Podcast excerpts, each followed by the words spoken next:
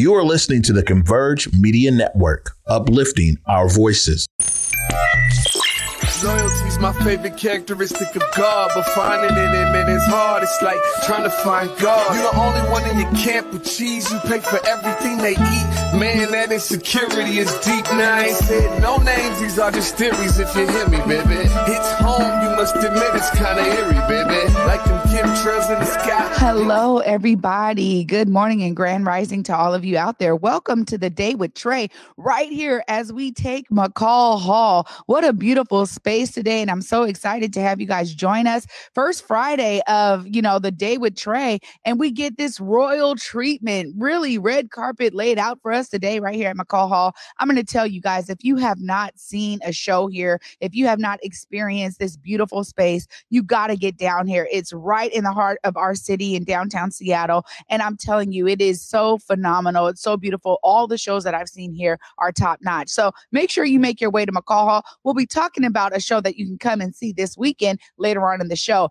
On the show today, you guys, I get to sit down with Cynthia Brothers and Keon Ross. Cynthia Brothers is going to be sharing with us a couple of spots. Many of you know her from Vanishing Seattle, and there are some spots that may be vanishing. There's some spots that, you know, are still open. Let's dive into it with her at the top of the show. And then later on, Keon Ross, Director of Company Operations right here for McCaw Hall and for Pacific Northwest Ballet, he is going to be joining us. And I'm so excited to dive in with him about this show that you guys can see. We've been giving away tickets all week. And I want to remind you, we still have the ticket giveaway for all THARP.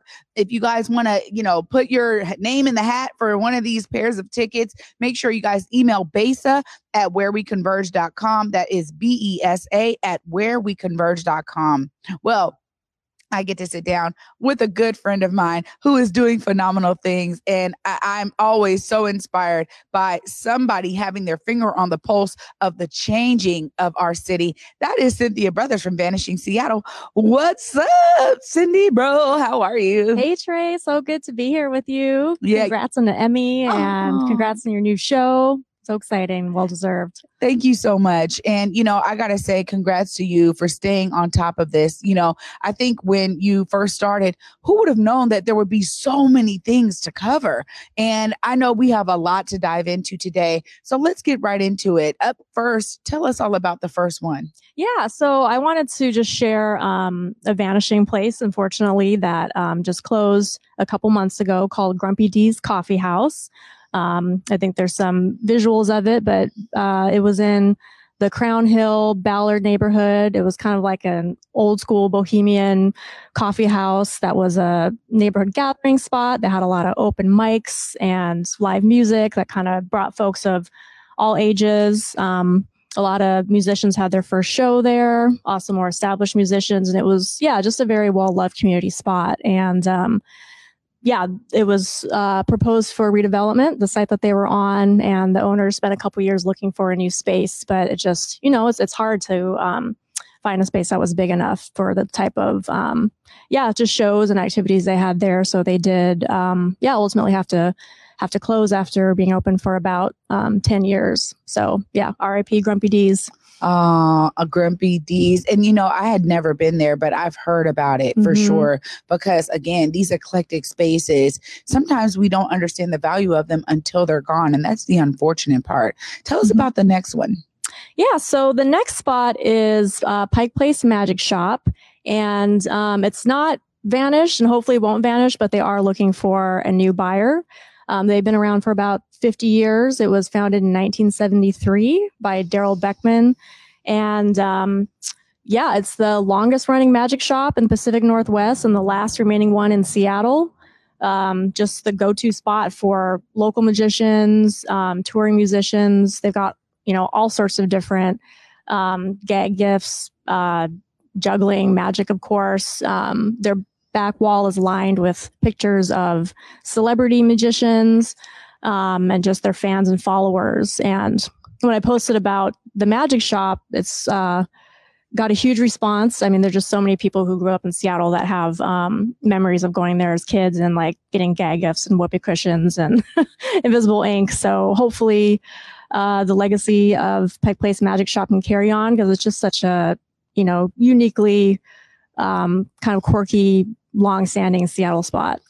I mean, I, I, think there's many of us who in our childhood, you know, somebody gifted us with something that was very similar. You're talking about vanishing ink and all of these other things. I remember some of those things, these gag gifts when I was coming up, but also it's the wow factor of it all, right? Like there's something so literally magical, right? Mm-hmm. As a young person experiencing these things, because you may see a magic show and just be completely inspired by the fact that, whoa, these visuals are taking me somewhere that my brain cannot compute, right? Like what is really going on? What am I seeing? How do people get engaged when when we have opportunities like this?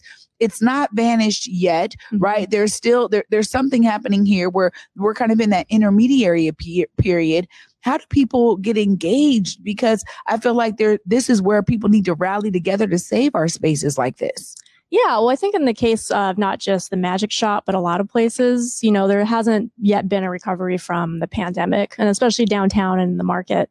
So, you know, just making choices about where you spend your money and supporting small local businesses.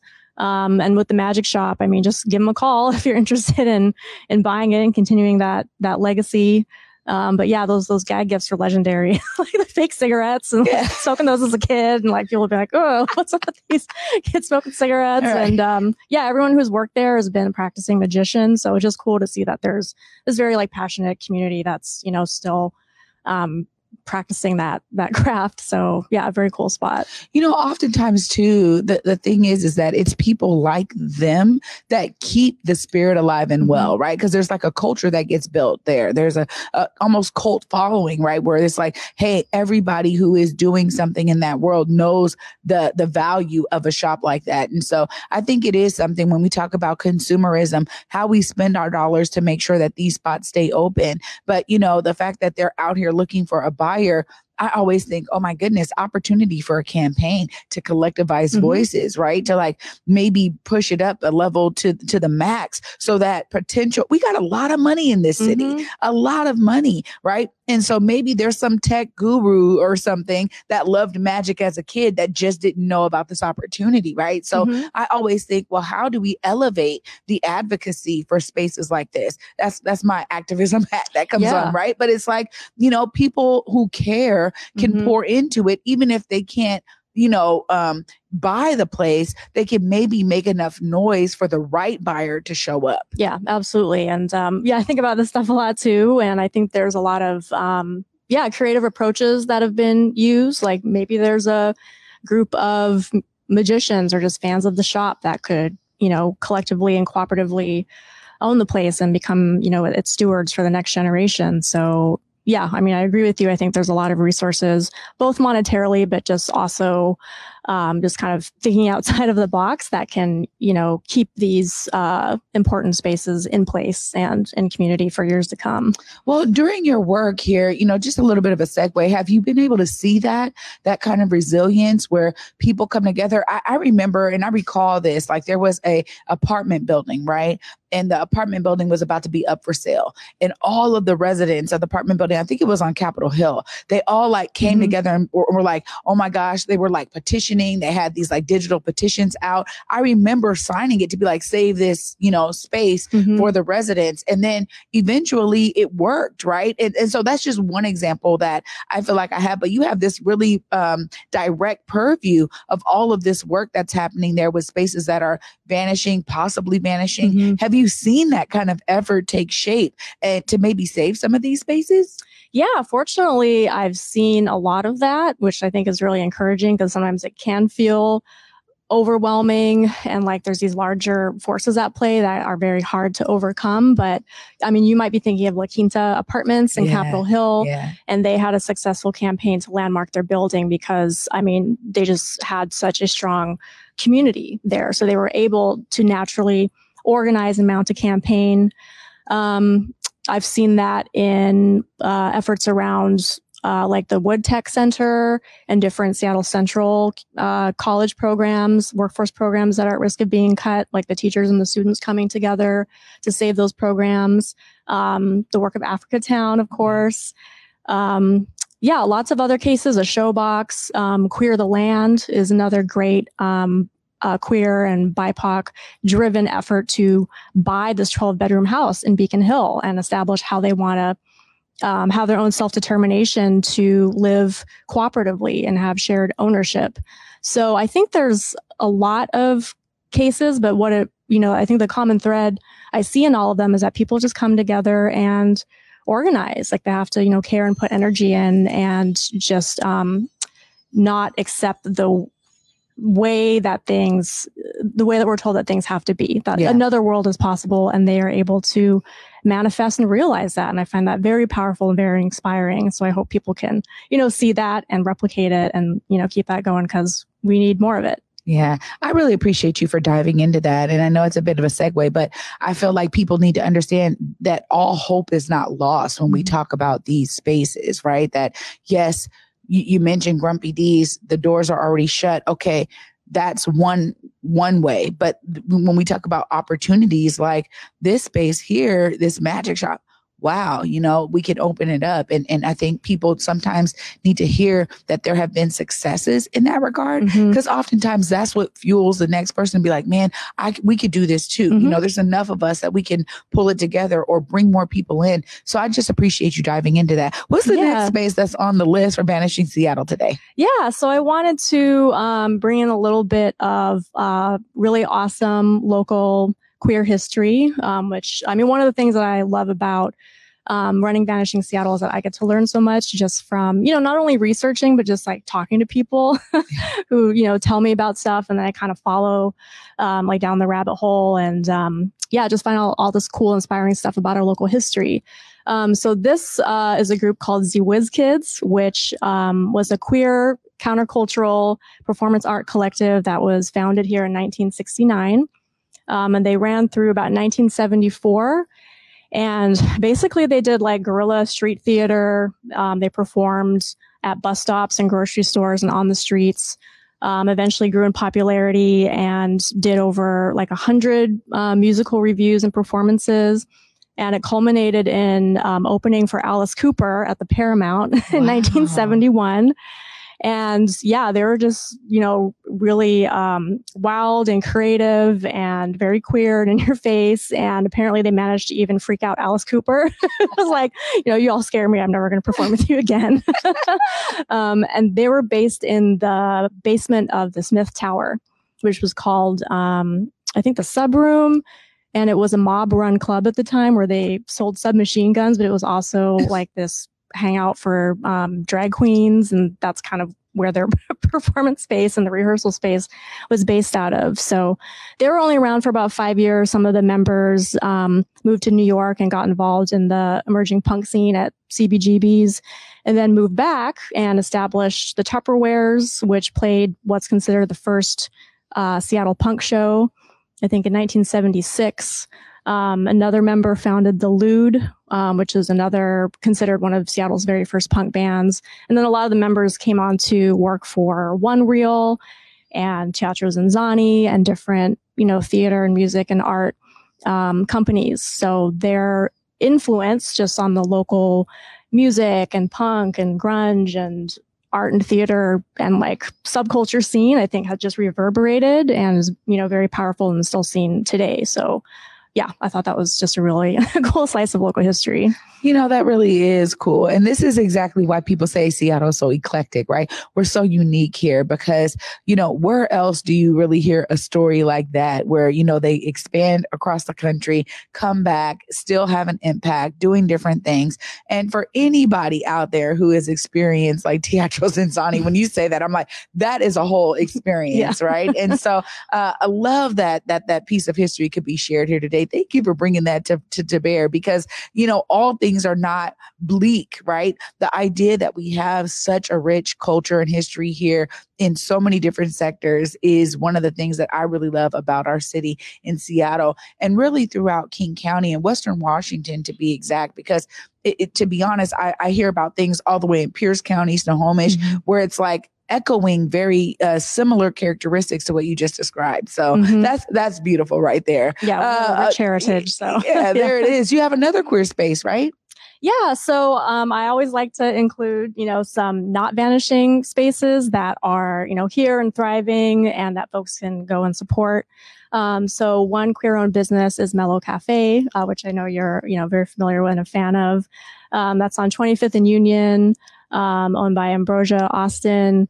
Um, and I think that opened in early 2021, um, but just incredible, you know, amazing um, cold pressed juices, um, uh, waffle breakfast sandwiches, which are um, yeah, delicious. And yeah, Ambrosia just when you go there, you can see the relationships that Ambrosia has fostered with um, her customers and regulars. And so it's just a, it's really great to see them, uh, yeah, intentionally holding it down in that spot and in the central district. So yeah, Mellow Cafe, highly recommend yeah, awesome spot. Yeah, I, I, highly recommend it as well. I, I love uh, their juices, and I tend to go there uh, pretty regularly. Mm-hmm. Uh, shout out to you, Ambrosia. You know what it is. Uh, but you know, I, I, really appreciate that there is black-owned businesses up and down Union, which you know really was a staple for me growing mm-hmm. up. And and I told Ambrosia I lived on 25th between Pike and Pine, so I'd walk mm-hmm. past you know 25th and Union every day going to Garfield. I just walk right down 25th. So for me to see that spot there, you know, and to be able to be a customer and, you know, I definitely have my punch card.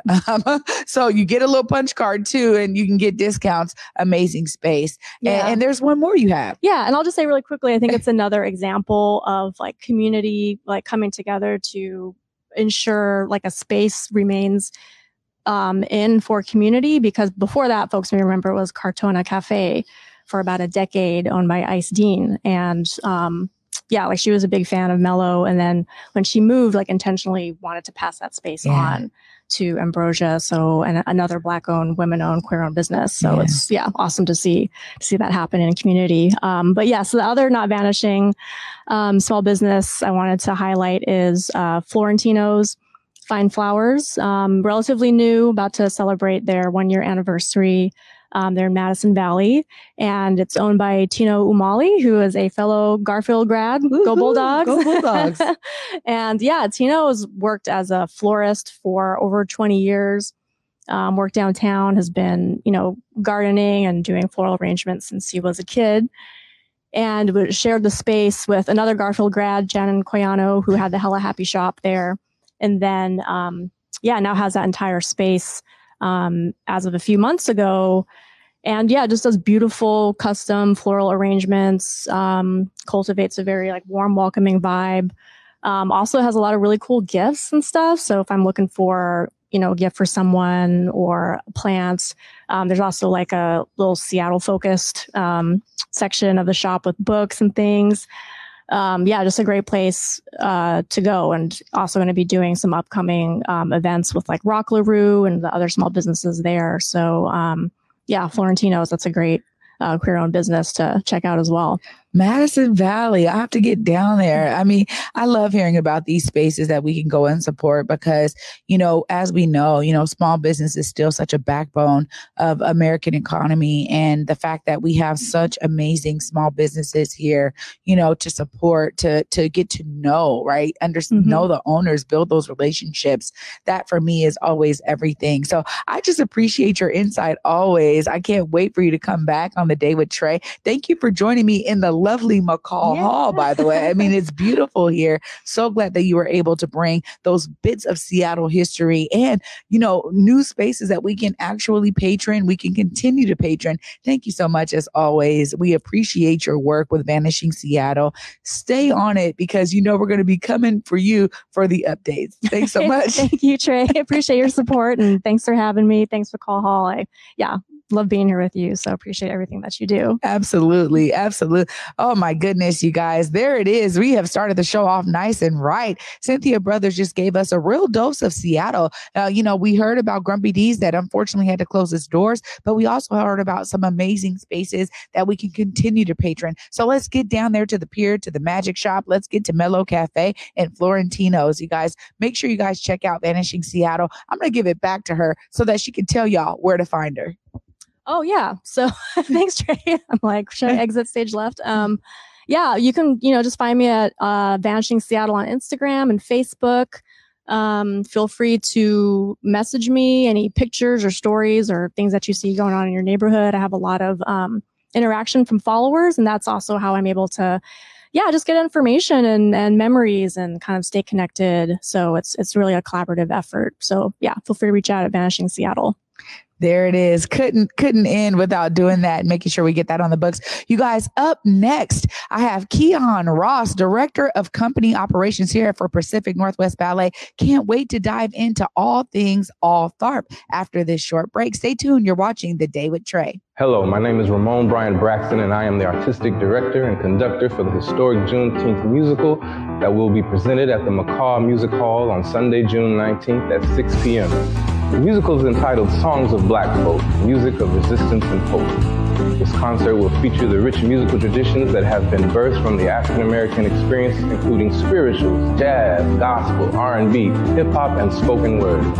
An orchestra plus rhythm section will accompany internationally renowned soloists Bridget Bazile, Solomon Howard, and James Conner, along with local artists Felicia Curry and Robin Henderson. Our special guest artist will be Mr. Darin Atwater, critically acclaimed composer and founder of Baltimore Soulful Symphony. Additionally, a choral group of local singers will present diverse arrangements of iconic African American music. You can reserve your free tickets for this phenomenal event on Ticket Leap searching One Seattle Juneteenth or on the McCaw Hall website. Please join One Seattle in partnership with the New Beginnings Christian Fellowship of Kent, the Church Council of Greater Seattle, and a long list of community sponsors as we celebrate freedom with music that speaks and heals every soul. COVID protocols will be in place and masks are required.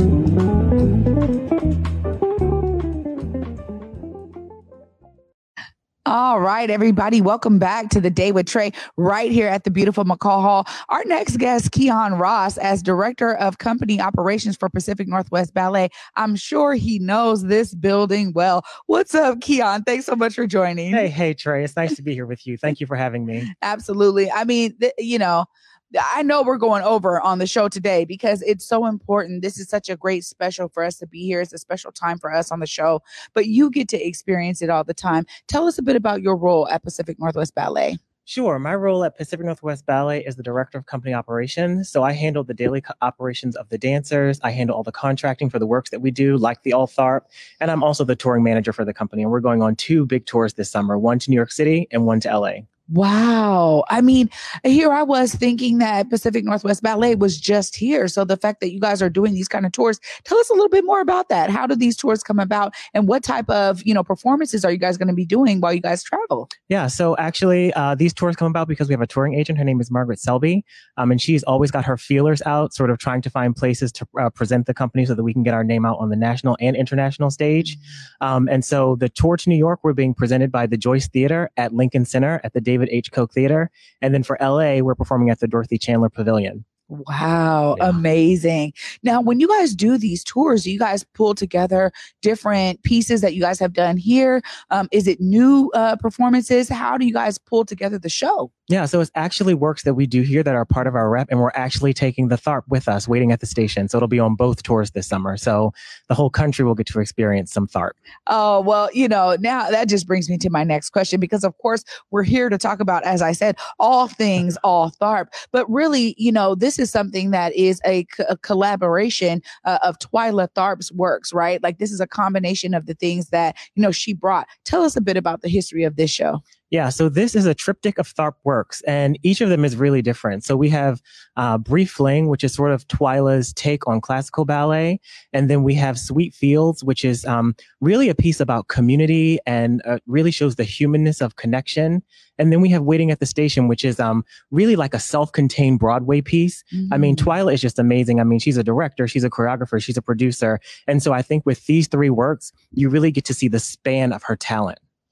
Well, yeah, I gotta say, I, I'm just already. I, I've I've heard so much about this, and I was just saying to you, I'm trying to find a way to make it work with my schedule because I really appreciate all of the works coming out of Pacific Northwest Mhm. Ballet. But I'm just now becoming a fan, right? Like Yeah. I was just talking about the amazing Swan Lake, right? I was here for that, and it just blew me away, right? I think it just took me to another level. But also, I got to see the depth of Romeo and Juliet, and I got to experience, you know, the fun of other shows you guys have had.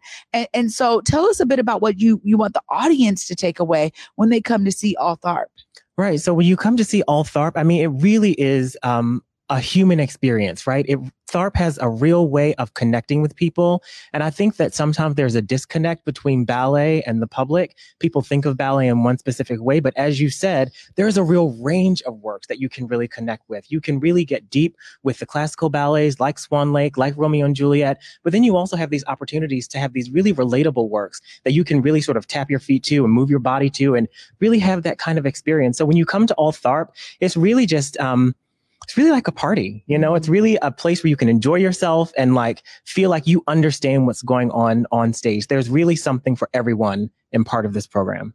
You know, what I really appreciate about, you know, our partnership with Pacific Northwest Ballet here for Converge Media is that we get to really kind of break the monotony of that of thought around ballet. Yeah. And, you know, for black community, it's like, mm-hmm. no, this space is for you as well. And I think sometimes there has to be a greater level of intentionality to market to our community in the black community so they know to come. I mean, you are here, you know, talking about your amazing role. Clearly there is is some diversity that is happening that just needs to be more spotlighted. Yeah. Tell us a bit about how you've experienced that level of intentionality from PNB around diversifying not only the, you know, the company, but also all the operations behind the scenes. Yeah. I mean, so at PNB right now, we're doing a real push with our IDEA work.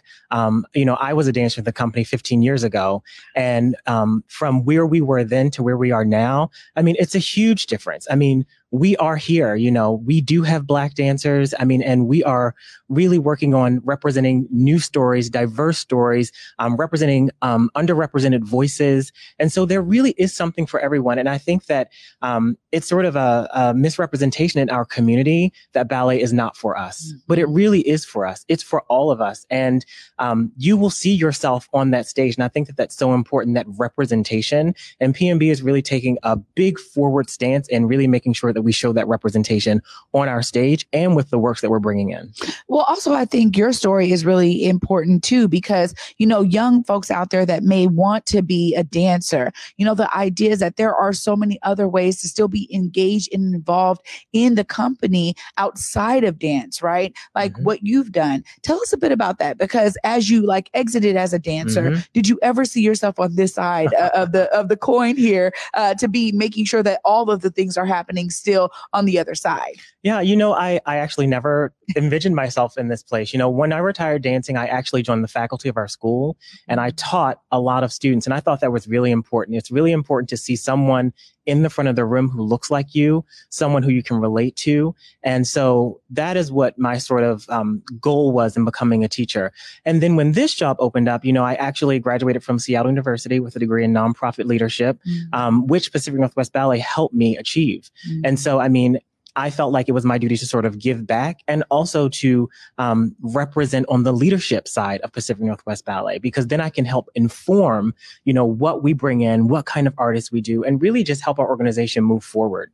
Yeah, this is important. And I think so many of us need to hear that story more. We need to also understand the, when we have that peek behind the, the, the curtain, I'm always talking about it because I think that that's one of the things that I appreciate so much about, you know, my show here on Converge Media is that I mm-hmm. get the opportunity to sit down with someone like you and actually have this kind of conversation for our audience to understand the, the nuances and the dynamic. Yeah. Uh, you know, for me as a young person in theater, and a lot of people say this oftentimes sometimes I was the only one, right? I yeah. mean, I remember going up for a role and it was a lead role and they're like, look, you know, this is really for like a young white girl. We're going to have to dye your hair red. You know, raise your hand if you don't want your hair dyed red. and I'm like, oh no, my parents aren't going for that, right? Like, I'm not doing it. Somehow I still got the role. And they're like, don't worry, we're just going to do this temporary thing for your hair. Mm-hmm. And it mm-hmm. worked out. But see, if I wasn't there, they wouldn't have even been pressed to do something different, to find a way to be inclusive like that. That's so right. I think also, too, there's there's something to be said about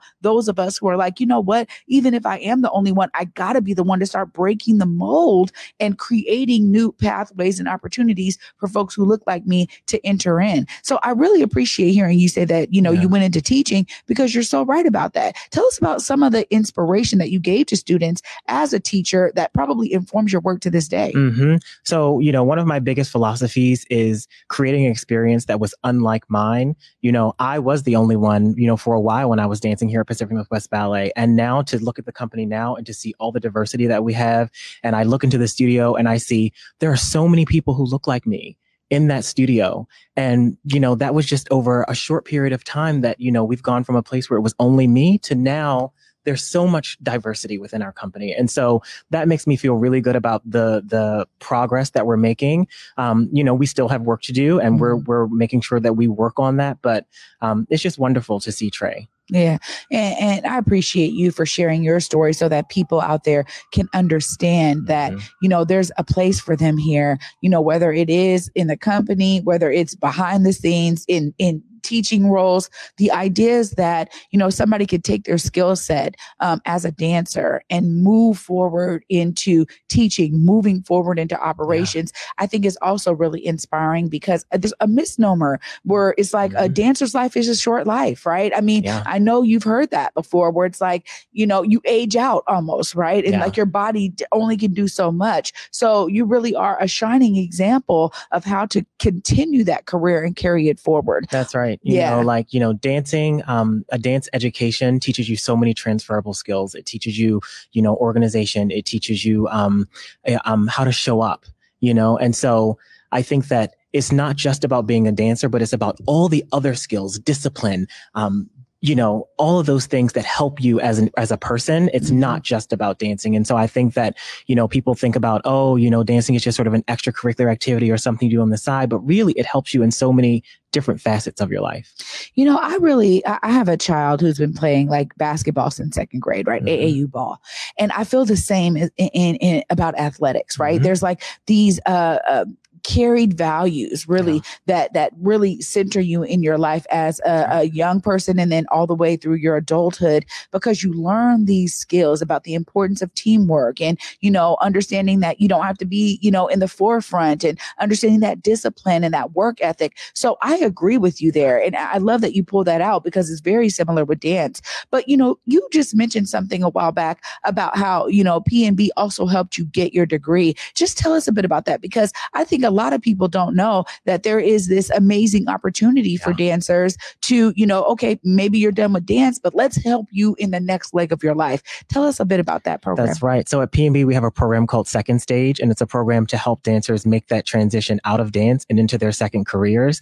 Um, we partnered with Seattle University, so you can either, you know, take classes and get credits towards a college degree, or you can um, sort of take out uh, money from this pool of money to work on other things. We have dancers who become lawyers, dancers who've opened their own businesses um, and gone on to other things. And so it really is a way to prepare you because, as you said, you can't dance forever, mm-hmm. you know, and you have to be thinking about what is my next step. And to have a, an organization support you in that way and to provide resources for you to be able to do that is wonderful.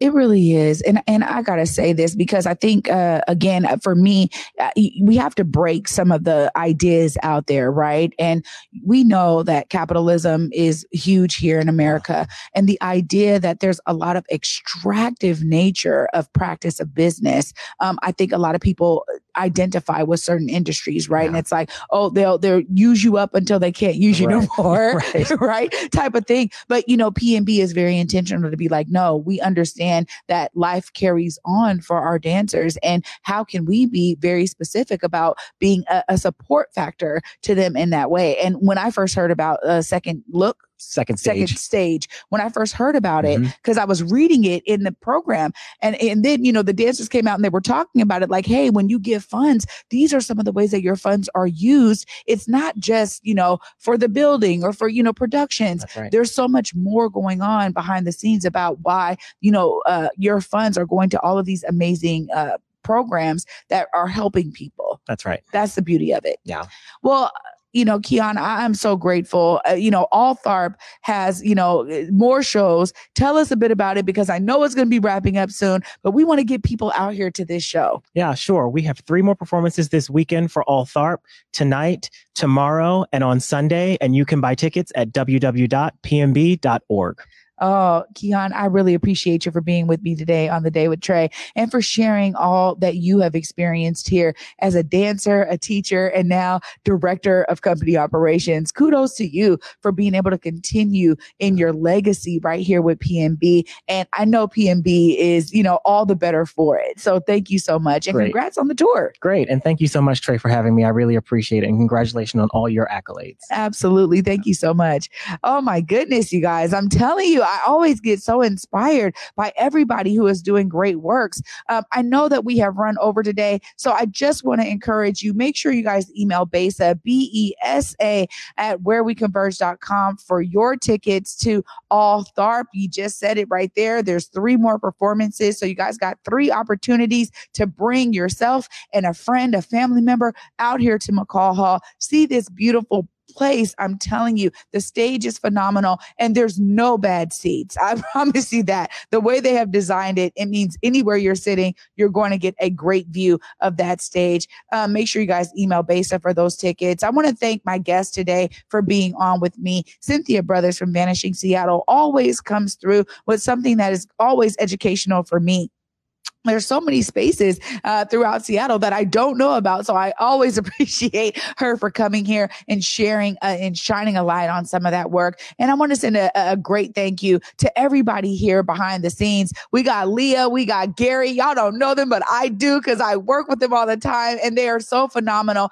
in our partnership right here with Pacific Northwest Ballet and also with McCaw Hall because I come to operas here too, y'all. I'm telling you, there's amazing shows happening here. So I want to send a huge shout out to the entire McCaw Hall team for welcoming the day with Trey and Converge Media into their amazing space. We may keep this going, right? This is an amazing opportunity and it's such a great space, but I want you guys to be comfortable knowing that this space is open to you as well. You know, bring your kids. It's a family friendly place. Almost every show I've come to, there's always kids here. And, you know, it really is something where you can start to bring your families, get acquainted with our spaces in Seattle. They are open for you as well. And I'm so thankful that you guys are pouring into me. I can't thank you enough for all of the love that I've received in this first week of the day with Trey. So many amazing messages. I thank you all. I thank all of the followers out there. People are following me at Trey Holiday on Instagram and Treyana Holiday on Facebook. And I thank you guys for all of that because it's really something where I'm like, wow, there is an impact that we are making here at Converge Media. And outside of, you know, these accolades that we have received with the Emmys, you know, we always talk about being connected to our community and ensuring that we are really representing and bringing you guys opportunities to be engaged, to be informed, and to be inspired. And so I just thank you guys for betting on me on the day with Trey so that you can get your daily dose of dopeness right here with me Monday through Friday at 11 a.m. And next Monday, uh, I get to sit down with Faraji Bhakti. He's going to be talking about all things yoga. He's bringing yoga out into the community in a real intentional way, ensuring that you understand not only the benefits of yoga, but also how you can, you know, change your life with yoga. It's a whole life movement that he's bringing to bear. And I'm excited because talking with him, his story is so unique and it's so well rounded that, again, my goal is for you to be inspired by it. You know, for me, I want y'all to see yourself as a part of the solution. Cynthia Brothers has done that. So is Keon Ross. Everybody can do it in the ways that they can. I want you guys to walk away from every episode of The Day with Trey feeling that inspiration, understanding how you too can see yourself as a part of the solution. Until Monday at 11 a.m., y'all. Peace. Kuti nyika vanhu vangu inguva yedu hatingatadzi kubudirira mwari ari pedu rambai muchirwa Converge Media produces culturally relevant content for Black and urban audiences. Our coverage is raw, transparent, and objective, praised by community leaders, government officials, and residents.